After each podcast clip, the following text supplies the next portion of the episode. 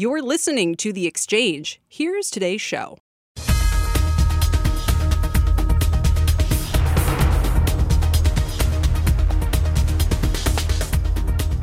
Well, thank you, Scott, and hello, everybody. Happy Tuesday. I am Brian Sullivan. All right, bringing in Biden, go big or go home, and big banks boost the bottom line. It is a triple play on big news to begin your week. We're going to find out what the key bits really are. A run up into results. Banks posting a big rally ahead of earnings, and now investors are asking themselves, is that all they got? Or is there more? Top investor Anton Schutz is here. Plus, the first of the FANGs reports. Something called revenge spending is hot in China, and what investors say is the biggest market bubble right now. Can you guess? I'm sure you can. All right, there is a lot to do on this Tuesday, so let's kick it off with the man himself, Dominic Chu, with more numbers and a little look at inflation. It's a very interesting chart today, Dom, but we would expect nothing less. A lot of inflation happening in the markets right now, and it's being driven by large cap technology stocks.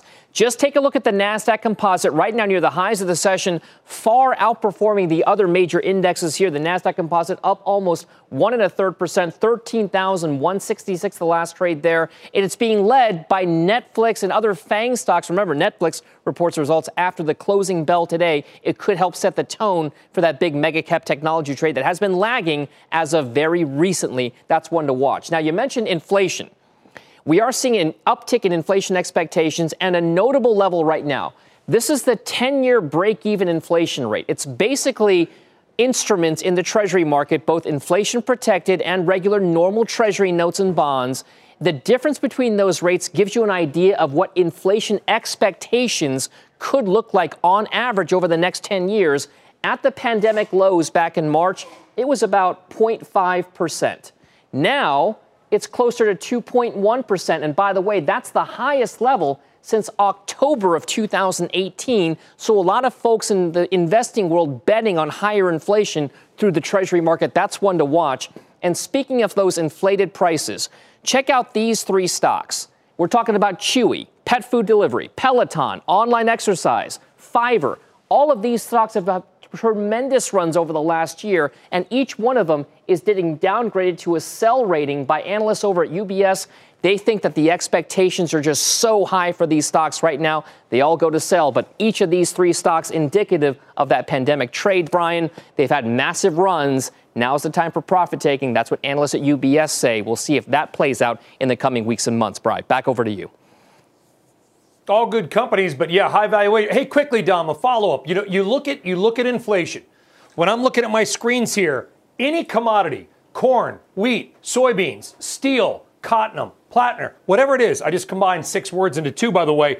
Everything is higher in the last month or so. As a former fund manager, would you be looking at tips? I didn't say chips. I don't mean Jon and Ponch. Tips, Treasury inflation protected securities. That's part of the reason or the calculus behind that 10 year break even rate that I showed you. There's a huge demand right now, a bid for some of those inflation protected securities, and that's what's driving a lot of that gap in expectation, right? This expectation for higher prices down the line. If you look at this overall picture right now, there could be a, an argument made that that inflation protection trade has gone very far very quickly. It could be due for a bit of a pause right now, but it's notable I'm a person anecdotally who drives to work every day. Many of our viewers out there know it, Brian. Since the end of March, I've been commuting to New Jersey from Connecticut every day. I know how much I pay for fuel. And yes, I can tell you, fuel costs have been steadily on the rise during the entire pandemic. And I'm now paying more than I have at any point over the course of the last almost year at this stage, Brian. Yeah, gas prices are up. By the way, the hottest of the hot commodities the last 90 days is hot rolled steel. It is hot up 66%. Dom Chu, we'll see in a bit. Thank you very much. All right, there are a couple of key catalysts that are driving the markets today. We've got a change at the top in Washington. You might have heard about this. We've got an inauguration 24 hours away and a new president. Treasury Secretary nominee Janet Yellen testifying on the Hill and Senate and saying, quote, we need to act big with regards to the next COVID spending package. And by the way, Senator Ron Wyden, who is about to become chairman of the Senate Finance Committee, has just said that the panel hopes to get the Yellen nomination to the Senate floor for a vote by Thursday. Meantime, back on the street of dreams, you got earnings for the big banks rolling in, and the first of the FANGs is set to report tonight. That is Netflix. A lot to talk about. Let's welcome in Jeff Krumpelman, Chief Investment Strategist for Mariner Wealth Advisors, and Angela Mwanza, Private Wealth Advisor for UBS. Angela, what is top of mind on that list, or maybe something that we didn't talk about for you and your team? Well, top of mind, I've got to say Janet Yellen because I always say when I grow up, I want to be Janet Yellen. She is the first woman Fed chair, uh, first woman Treasury, assuming she's confirmed. Uh, she's going, you know, she she she's a known entity. She's a good bet, um, and I think she'll be very measured and she'll work well with the with the Fed. I think this is really important because what happens next with the fiscal stimulus is really our bridge to normalcy if we get a decent package through, and yes, we do have uh, uh, a little bit of a majority in Congress, um, but I don't know if we'll get a 1.9 trillion dollar package, maybe 500 billion to a trillion.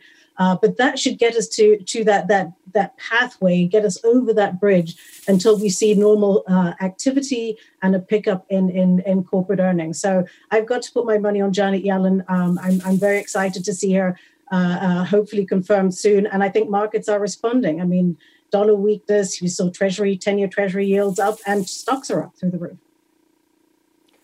Is there, Angela, a number at which the market may respond negatively? I think the market has probably priced in one and a half, 1.3 trillion as maybe a bottom level. One mm-hmm. nine would be great in terms of, you know, is there a number where the markets would be sizably disappointed? I think if we see south of say 500 billion, um, all that all that we've heard from the federal from the Federal um, Reserve Chair last week and also from Janet Yellen today has been saying we have very low interest rates right now. Uh, it behooves us to to overspend rather than underspend. And I think just de- de- depending what's in that package is going to determine whether it's going to get, going to get passed. If there's a lot a lot around infrastructure, I think that's something that's very bipartisan, mm-hmm. uh, or, or around the vaccine and making sure we have um, equitable dissemination of the vaccine. Uh, and that we don't have vaccines going bad in the, in the back of uh, in the bottom of someone's basement. Um, I think that's going to be that's going to be key. Uh, how they break it down and and make it more something that that is um, you know bringing a little harmony across the aisles and, and setting the right tone. Yeah. Yeah, yeah. Certainly, some countries, look at the list, they're not getting hardly any or they're not vaccinating people. The U.S. is doing very well compared to most countries around the world. Jeff, I'll, I'll come to you on that. And following up, we talk about the consumer and maybe a consumer boom, but there could also be a renewable energy boom. And I would assume when I look at your stock picks, that's why you're recommending Albemarle, the world's biggest lithium producer. Yeah, I think that uh, Albemarle is, is a, you know, not a traditional pick. So this is lithium that would be used for electric cars um, and kind of in a new economy as opposed to focusing on fo- fossil fuels. We've liked it for quite some time because we think that's where you know the growth is headed. Secular growth name in you know the new economy that includes 5G, artificial intelligence, and yes, advanced driving and electric cars. Um, and we also think that it is a play that is cyclical in nature, but supported by secular uh, growth and economic recovery in the United States and and globally. So to focus on that, uh, th- that's the the rationale behind Albemarle for sure. But we do have a positive view on the economy as we recover, the stimulus that you all have been talking about, and that being mm-hmm. a key component of our expectation for six to maybe double digit growth in the S&P 500 um, over the, the coming year. Do you also like healthcare names? We all, we've only focused on the pandemic for good reason for the last nine to 10 months, Jeff. We still have cancer. We still have diabetes. We still have a lot of horrible things that are taking lives. Are there biotechnology companies that you like that will get the once the pandemic is over, and it will be, we'll go back to talking about other nasty diseases that we've got to solve? Yeah, it's interesting that you bring that up. We've uh, we do like healthcare. Uh, within technology, one of our recent picks is Veeva, which actually uh, has uh, the, the largest CRM share. Uh, really, this is software applications, cloud applications for healthcare companies. And Veeva Vault is software application that's used to run these drug trials for vaccinations um, and, and more traditional therapies. But uh, we like mm-hmm. the IBB in general, which is the biotech ETF that broadly uh, owns various biotech companies. And yeah, we think that's part of the story in this this coming year. So cyclical stocks are great, yeah. but these growth stocks, you don't have to go to FANG. You can get growth in these other areas as well. Well said, too. And unfortunately, I think we're going to have a lot of things we're going to have to deal with when this is all over. Jeff Krumpelman, Angela Mwanza, great discussion. Thanks to you both. We'll talk to you soon. Take care. Thanks. So, if you're looking to maybe go overseas for some investing ideas in 2021, even if you can't actually go overseas just yet, Morgan Stanley is out with a new note detailing what they call clear investment opportunities in Europe. You can find all the details and their picks at cnbc.com/pro. But what about opportunities here in the United States? As the new administration and the rollout of vaccines bring some reason for hope and optimism, should we look at maybe commercial real estate in certain parts of the country? And if so, where? Joining us now is our friend Don Peebles, Chairman and CEO of the Peebles Corporation. Don, it's great to chat with you again. It's been a while between you and I, and I know you've talked to Kelly. Uh, listen, you're in Miami, you're in New York, you're in D.C very, and Boston and others, but very different markets. Are you poking around New York for maybe some bargains to pick up, or do you think New York's in trouble for years to come?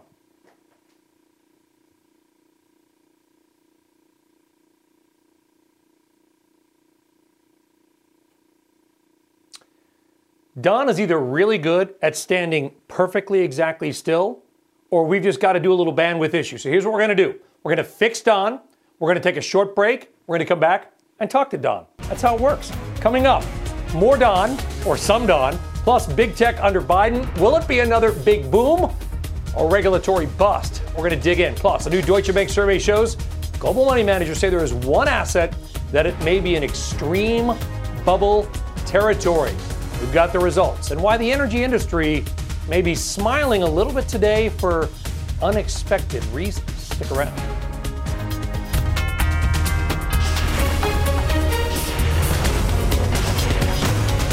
This is The Exchange on CNBC.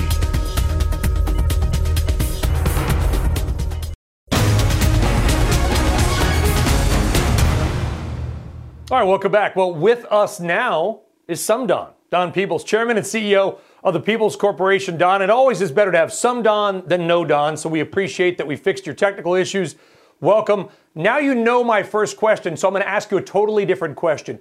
What do you okay. see nationwide happening with commercial real estate over the next 12, 24, 36 months?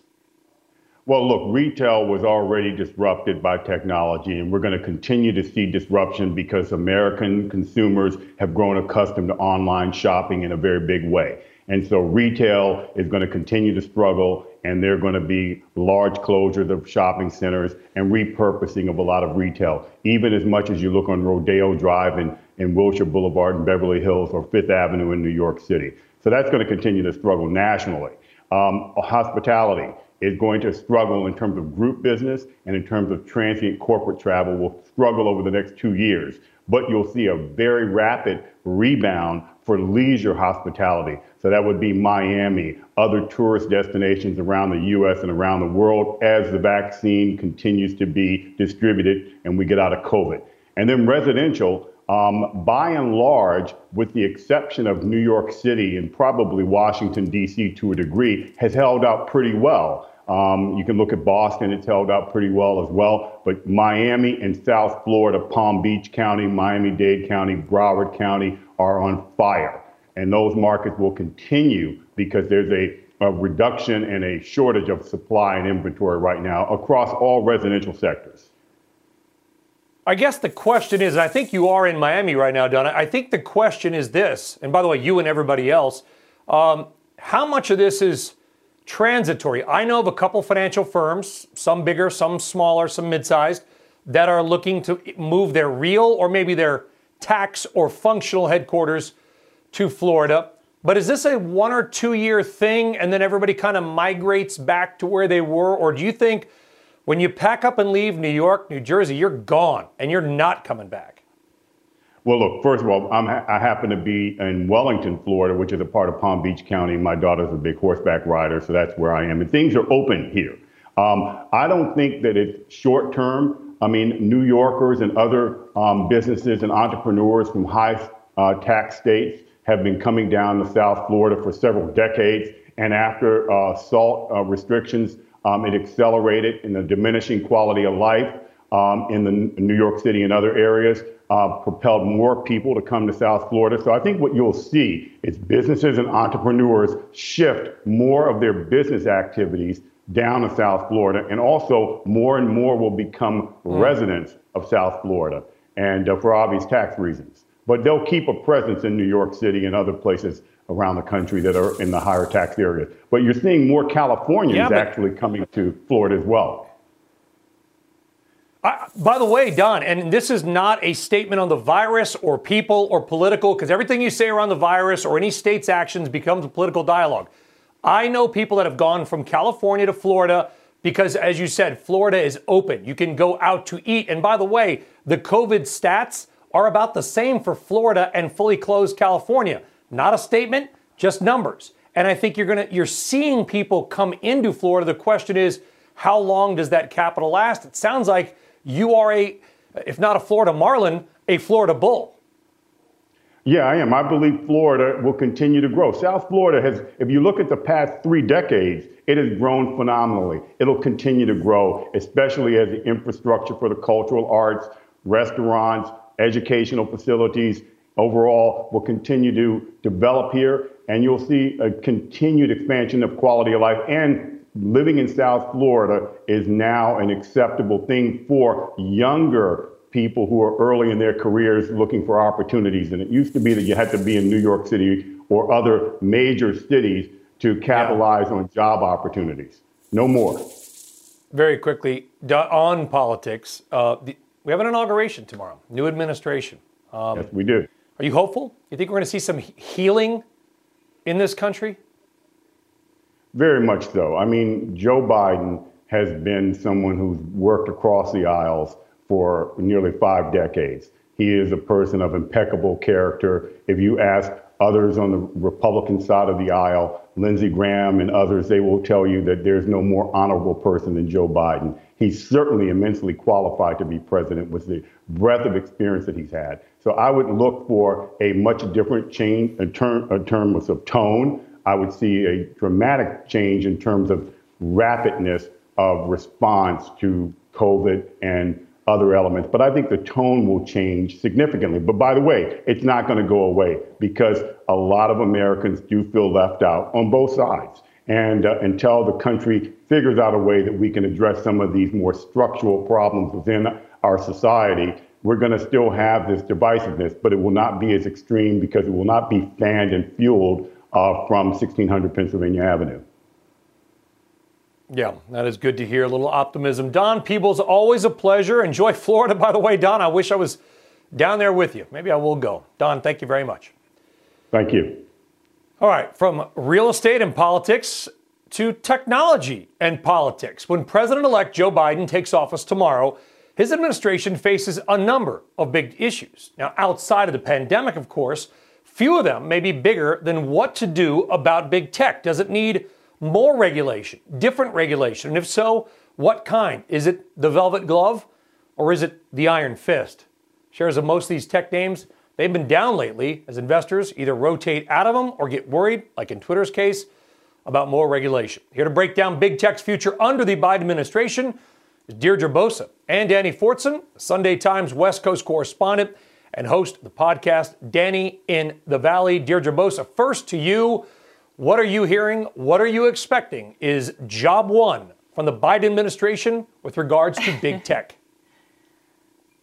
the short answer TBD, right? But how I would describe the relationship perhaps is Biden's relationship with big tech, tech is cozy but far from comfortable. Um, Biden is reportedly looking at a number of candidates who have actually worked with big tech, have experience whether as consultants or lobbyists to go into the administration or at agencies. For example, looking at a woman reportedly who consulted on Amazon's Whole Foods deal, uh, more than $13 billion acquisition to potentially lead the antitrust unit at the DOJ. So that raises some questions. However, the momentum that has been achieved over the last few years in terms of cracking down on big tech and, you know, alleged anti-monopoly power, it has taken off. And I think that no matter how many um, people he has that have relationships with big tech, you cannot stop the momentum. And Brian, you showed some of the performances of big tech over the last few weeks and months, and they have been underperforming. So regulation, it may not be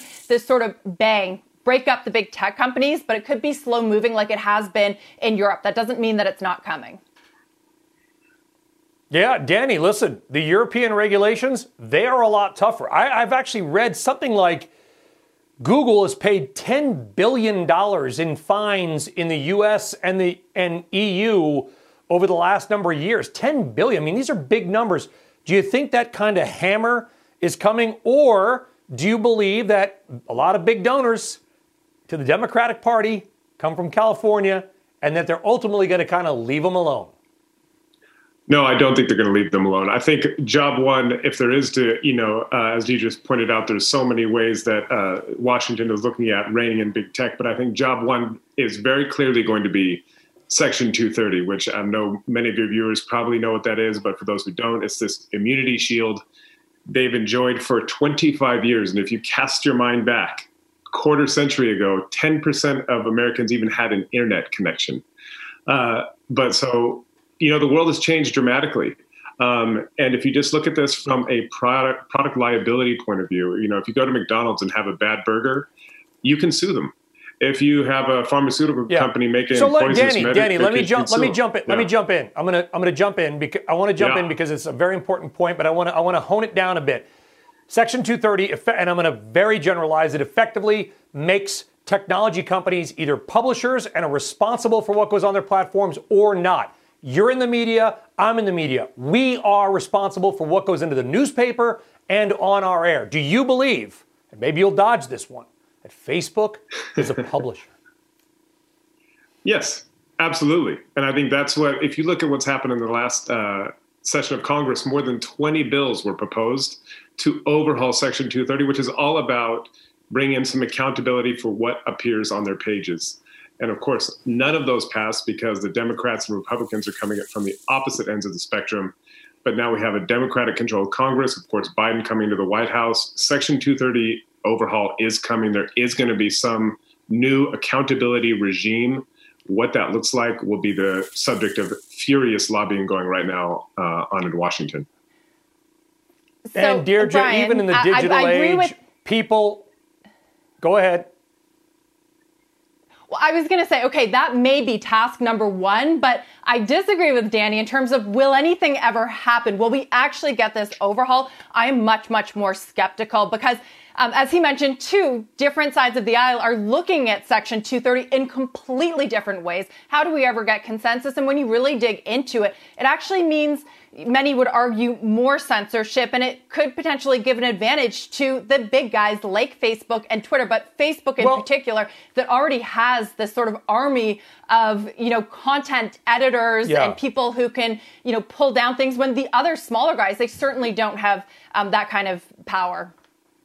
Yeah, but but but I, but I think that the, the, the riots on Capitol Hill, Deirdre, opened up a whole new can of worms. Both sides are saying, well, you can't just post stuff about going after this or going after that, and here's where we're going to meet. I mean, free speech does not matter when it comes to yeah, but they're, they're going after. I mean, there is a Twitter. there is a limit to they're free going speech. After, they're going after Twitter and Facebook. They're not going after some of the smaller guys like Airbnb and Yelp and Expedia and Wikipedia. And those are the companies that are going to be hurt if Section 230 is repealed, right, Danny? Yeah, absolutely, and I think that's the that's why the, nothing has happened so far because you have to do this very very carefully. Because to your point, uh, what you don't want to do is, you know, empower the law of unintended consequences here. And I would just make one note beware of a chief Yeah. executive begging for regulation, which is what has been happening over the last year Yes. to two years. Mark Zuckerberg all of a sudden is saying, you know what?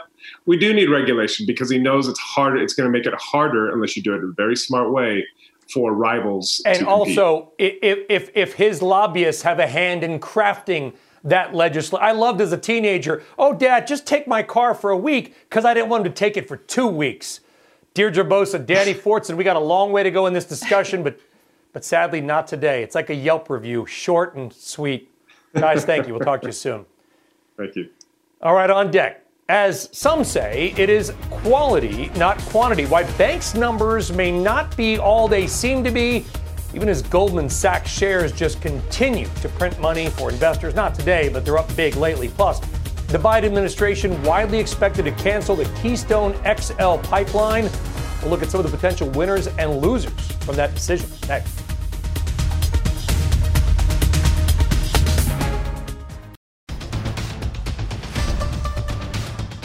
Welcome back, everybody. I'm Sue Herrera. Here's your CNBC News update at this hour. Mitch McConnell, the top Republican in the Senate, has made his most public rebuke of outgoing President Donald Trump and the rioters who stormed Capitol Hill. The mob was fed lies. They were provoked by the president and other powerful people. And they tried to use fear and violence, but we pressed on. We stood together and said an angry mob would not get veto power over the rule of law in our nation, not even for one night.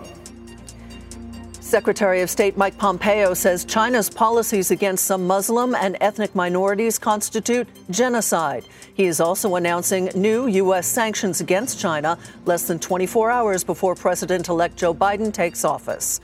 And former pharmaceutical CEO Martin Shkreli has been denied compassionate release. Shkreli claimed his mental health had suffered due to tighter confinement rules designed to combat COVID 19.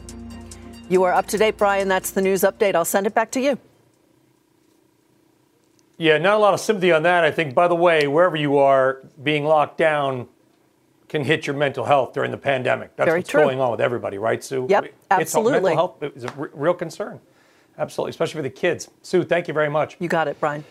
All right, also happening today, some big news in the oil and pipeline sector. The Biden administration is widely expected to ban the controversial Keystone XL pipeline project immediately upon taking office. That story first reported by the Canadian Broadcasting Corporation.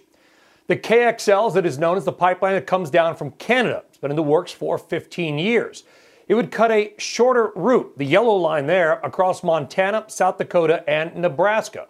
The pipe was going to carry about 830,000 barrels a day of Canadian oil to the U.S. Gulf of Mexico.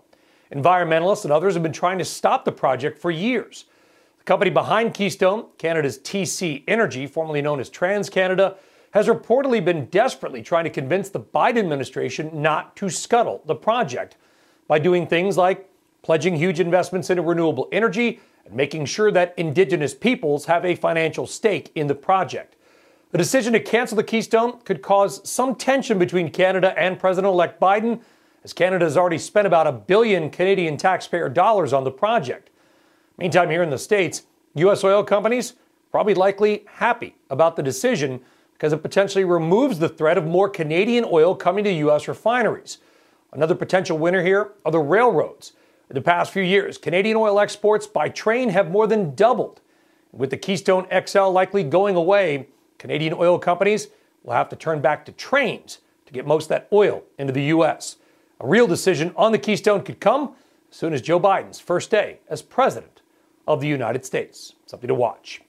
Well, from streaming oil to streaming video, Netflix's numbers are out after the bell. Plus, is Bitcoin bubblicious and getting paid to be vaccinated? You heard that right. It's all coming up on Rapid Fire. We're back right after this. Dow up 154.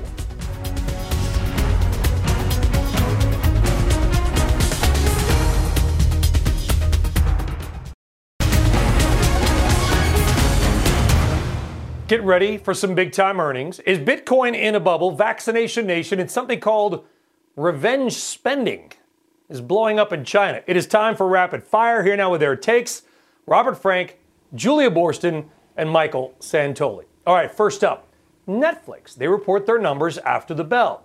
This comes as it's facing heaps of new competition in the streaming space. Now, the stock is higher today, but it's kicked off the year with back to back negative weeks. That's the first time that's happened since all the way back in October.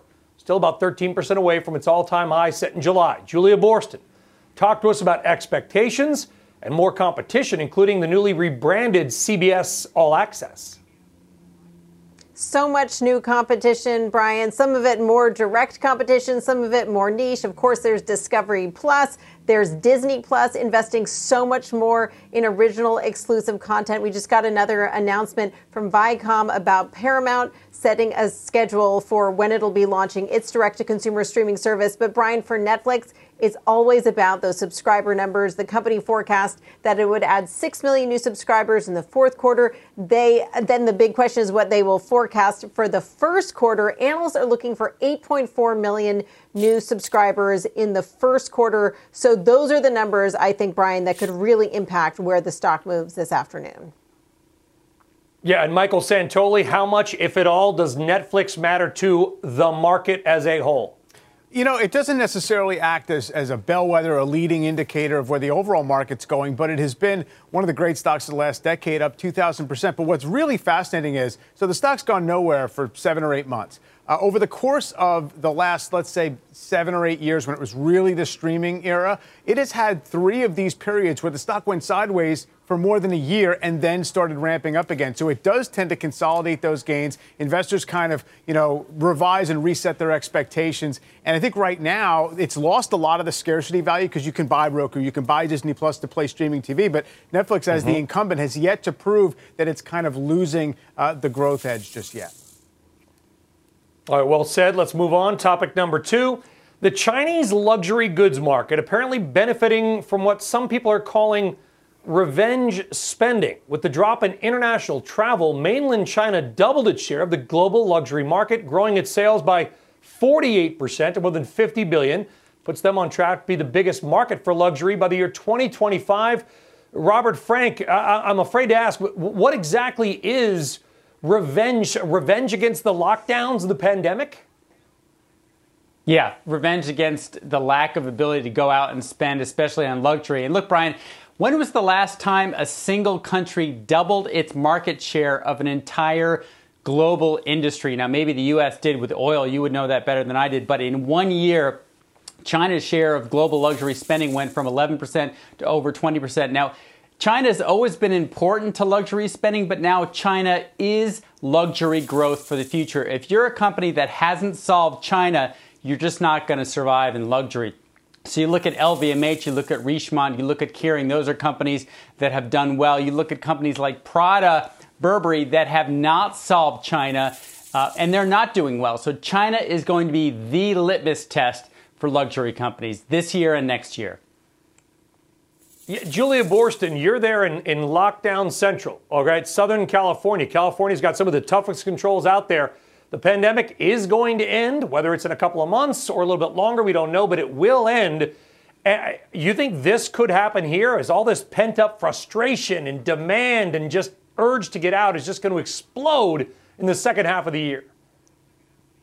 Well, I think a lot of people are making purchases uh, during this pandemic, and we've seen that with certain e commerce trends. But, Brian, my real question is once the lockdown ends, once people can travel again, how is that going to impact things? Whether the Chinese market is that going to change once those consumers can travel internationally? Will they be putting their money towards a big international trip rather than buying a luxury good? Mm-hmm. And I mm-hmm. think the same question is here. How are people going to be spending their money in different ways? Maybe not investing in the fancy cashmere sweatpants and instead uh, you know, spending some money on, a, on an overseas trip instead. So I think that's a question that will I, I, impact the Chinese market as well as the domestic one. Travel going to tra- people who travel are going to travel. I made a prediction, Julia, that Vegas will be sold out entirely one weekend in September. Every single room will be sold out. You can count on that. All right, next up. It is a question that everybody seems to have a hot take on. Is Bitcoin in a bubble? Well, it may be, don't at us, if you believe Deutsche Bank's monthly investor survey. The firm asked its investor base to look at assets using a scale from zero for no bubble to team 10 for extreme bubble across nine different investments. Now, half of their investors surveyed gave Bitcoin the maximum 10 out of 10 bubble rating, pushing it to an average score of 8.7. Only the West German judge gave it a 2. The next highest was U.S. technology stocks. The lowest, by the way, were European stocks at under a 4. Meantime, Bitcoin's continuing to climb back toward 40,000. The markets, they don't care. Michael Santoli, we all people hate it. You say Bitcoin and bubble, but these are real investors surveyed by, by Deutsche Bank. What do you make? Of their results? Well, if you ask a bunch of people, most of whom either don't own any of this thing that has quadrupled in five or six or seven months, uh, and or don't have enough of an allocation to it, ask them if it's a bubble and there's no real fundamentals to point to, you're going to get a lot of affirmative answers. So I think part of it is the construction of the survey and the fact that Bitcoin seems not really tethered to much of anything except in the short term for crowd psychology. But I also think you have to really have a higher threshold for what we're calling a bubble. You know, if you look across those other asset classes, to me, a bubble is something that has a very high likelihood of crashing well more than half in value. I mean, you got to be going down 60 or 80 percent like the Nasdaq did after 2000 uh, to start calling it a bubble. And I don't think a lot of those other things, including U.S. tech stocks, probably hold up to that definition. That's well said. Construction of surveys always key. Robert Frank, though, I think the strongest bull case argument. Imagine if there's only 21 million pieces of art or bottles of wine or whatever cars that will ever exist in the world's history.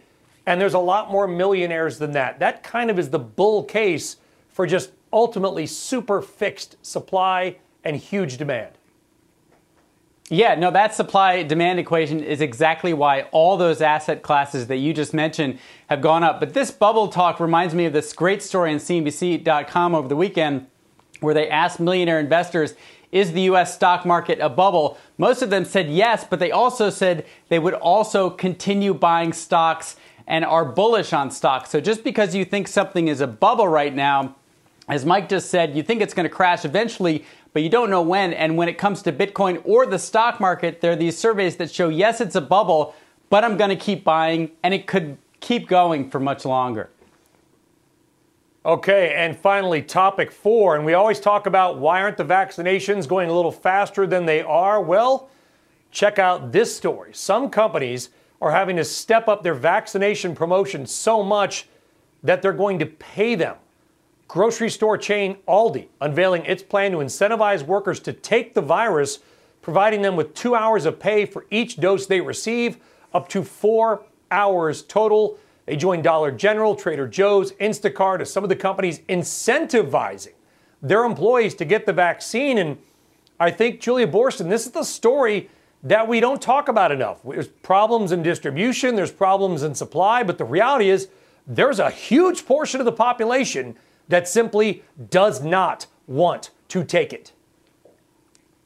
I, I, think you're right. And I think it's going to be crucial, especially for these companies that have so many employees that are interfacing with consumers. It's going to be crucial for them to be able to say, our employees have taken the vaccine. I think it absolutely makes sense to do whatever incentive necessary. And look, we have times when it's voting day. Companies say, we're going to give you the day off so you can go vote. We think this is an important thing to do. This is even more important to the future of our country in this very moment. The importance of making sure that all of those employees get vaccinated. And I think that we will see more and more companies take steps to provide incentives. I think there's a question, Brian, of whether or not they can mandate it, but taking a step towards it, like offering pay, offering time off to go get the vaccine, is all just another way to make sure yeah. that they're keeping their employees and their customers safe.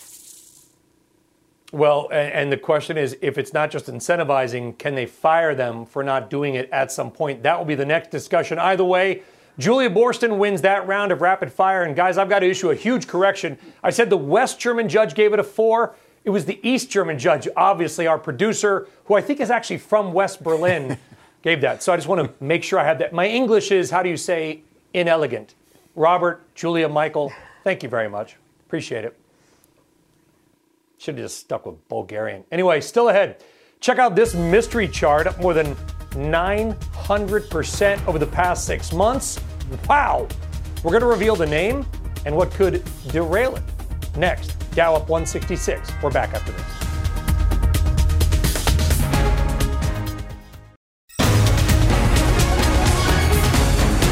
All right, welcome back to the exchange. Let's take a look at the markets because they are starting off their holiday shortened week in a hot way. Not red hot, but good enough. We are seeing the Dow up 174 points, about 100 off its high, but still up half a percent. NASDAQ, technology doing very well, up 1.5%. And once again, it is energy that is actually outperforming. Communication services, technology, and healthcare also doing well. Only three of the 11 sectors are down. All right, let's hit three big individual stock stories for you right now.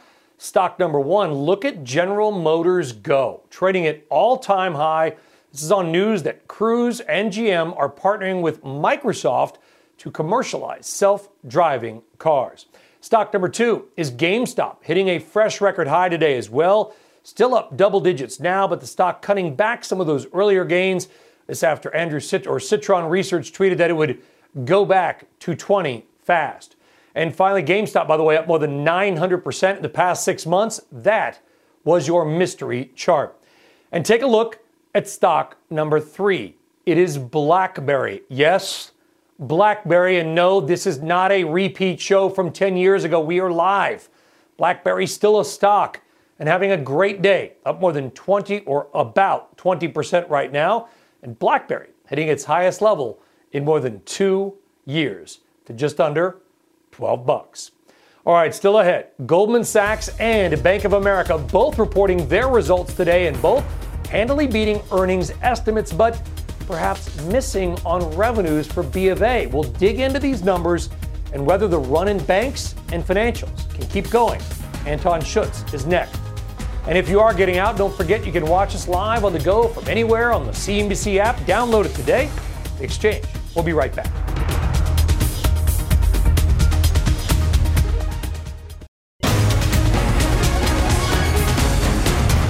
Well, don't look now, but lately many bank stocks have been printing money for their investors. The average move of a bank stock is a gain of 13% in the past couple of months, and nine names are hitting new yearly or all time highs today, including some big non bank financials like Discover and Ameriprise. This should all make one man very happy. Joining us now is Anton Schutz, Mendon Capital Senior Portfolio Manager. His firm focuses on the banks and the financials. Anton, good to see you again. I got to imagine you've been doing a lot of smiling over the last couple of months, and it's been a big mix small banks, mid sized. What do you think is behind the recent strength? Well, uh, at the end of the day, the vaccine is behind the recent strength. Uh, all the stimulus is behind the recent strength.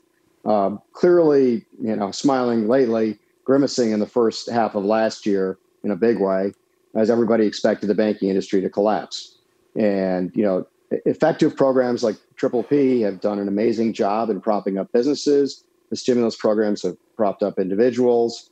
Banks' credit quality has been much better than expected. I think the underwriting has been terrific, and and this time around, the banks have actually been part of the solution in distributing funds to to businesses and people that need it. Um, you know, rather than part of a problem. And I think that they're really well yeah. set up for a very strong GDP going forward. And, and, there is there is a weird side to the story, Anton. We all know it. No matter who our viewer are, wherever you are in the United States, there's probably a beloved local business or local restaurant that has gone under, and now the building is empty, and that's awful for those families. But there probably will be somebody coming in to try to build a new business in that space. Could that all, and that's that vaccine optimism you talked about, ultimately provide a surge in new lo- I hate to say it that way, but you know what I'm getting at.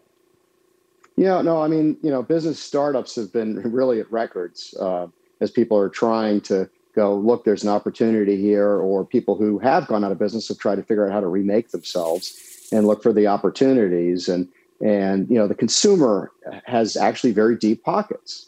They've saved a lot of this money.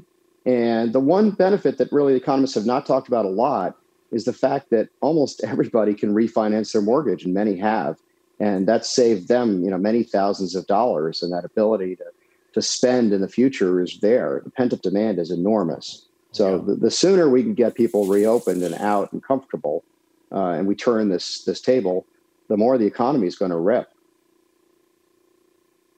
Yeah, and let's hope that it does. And unfortunately, a lot of businesses are struggling now, but the banks may benefit as they try to outfit new businesses. Anton, we got to leave it there. We had a packed show. We'll get you back on soon, get some of the smaller bank names that you like. Anton Schutz, Mendon Capital Advisors. Thank you very much. Thank you. And that does it us for us here on the exchange. Nearly 15 million people in the United States have gotten their vaccinations, one of the top performing nations in the world. We'll get the state of the vaccination efforts at one New Jersey hospital coming up on Power Lunch, which begins right after the break. I'll see you tomorrow. Take care. You've been listening to The Exchange. Make sure you're subscribed to get each episode every day, same time, same place.